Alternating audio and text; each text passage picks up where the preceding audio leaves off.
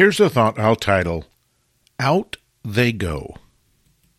I have a complete, pristine, and almost unused set of the Encyclopedia Britannica. What do I do with this in the age of Google? My Uncle Kenny has a very extensive set of bound National Geographic magazines. What do we do with those in the age of Instagram? Think how many people there are that own a set of the Encyclopedia Britannica or the National Geographic magazines. When was the last time they picked one up and looked at it?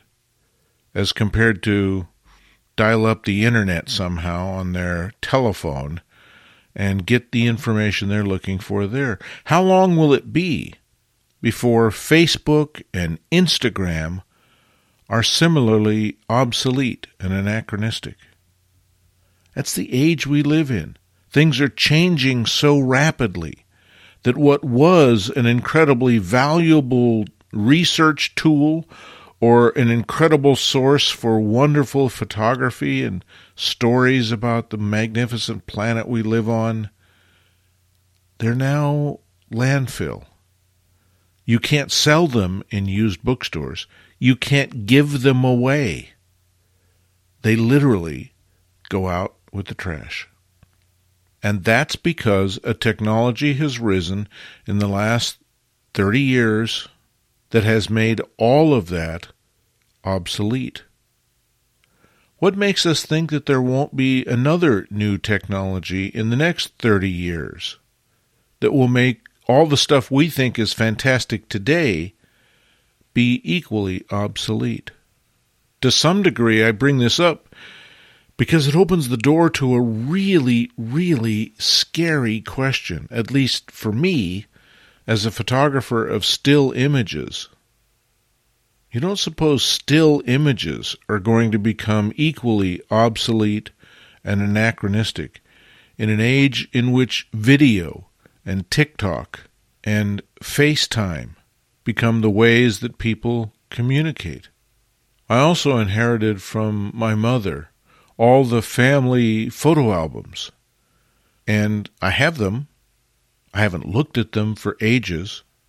A very common experience when I look at them is I have no idea who I'm looking at.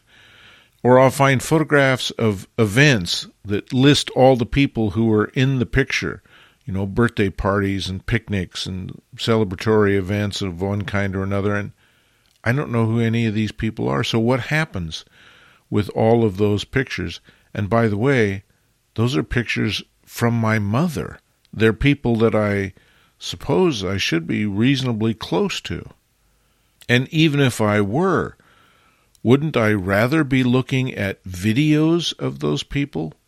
And I have lots and lots and lots of those since video making snapshot cameras have been around since the what mid 90s so what do I do with those old photo albums?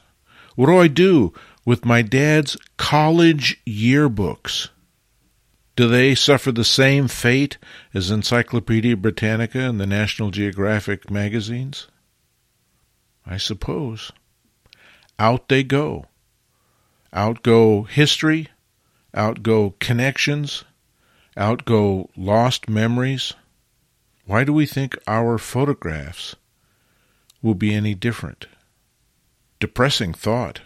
But the people who are willing to buy my Encyclopedia Britannica and my National Geographic appear to be exactly the same number of people who are interested in my fine art photographs. It's a very good thing that I enjoy being a photographer, but it may be a valueless thing that I produce photographs. Copyright 2023 Lenswork Publishing.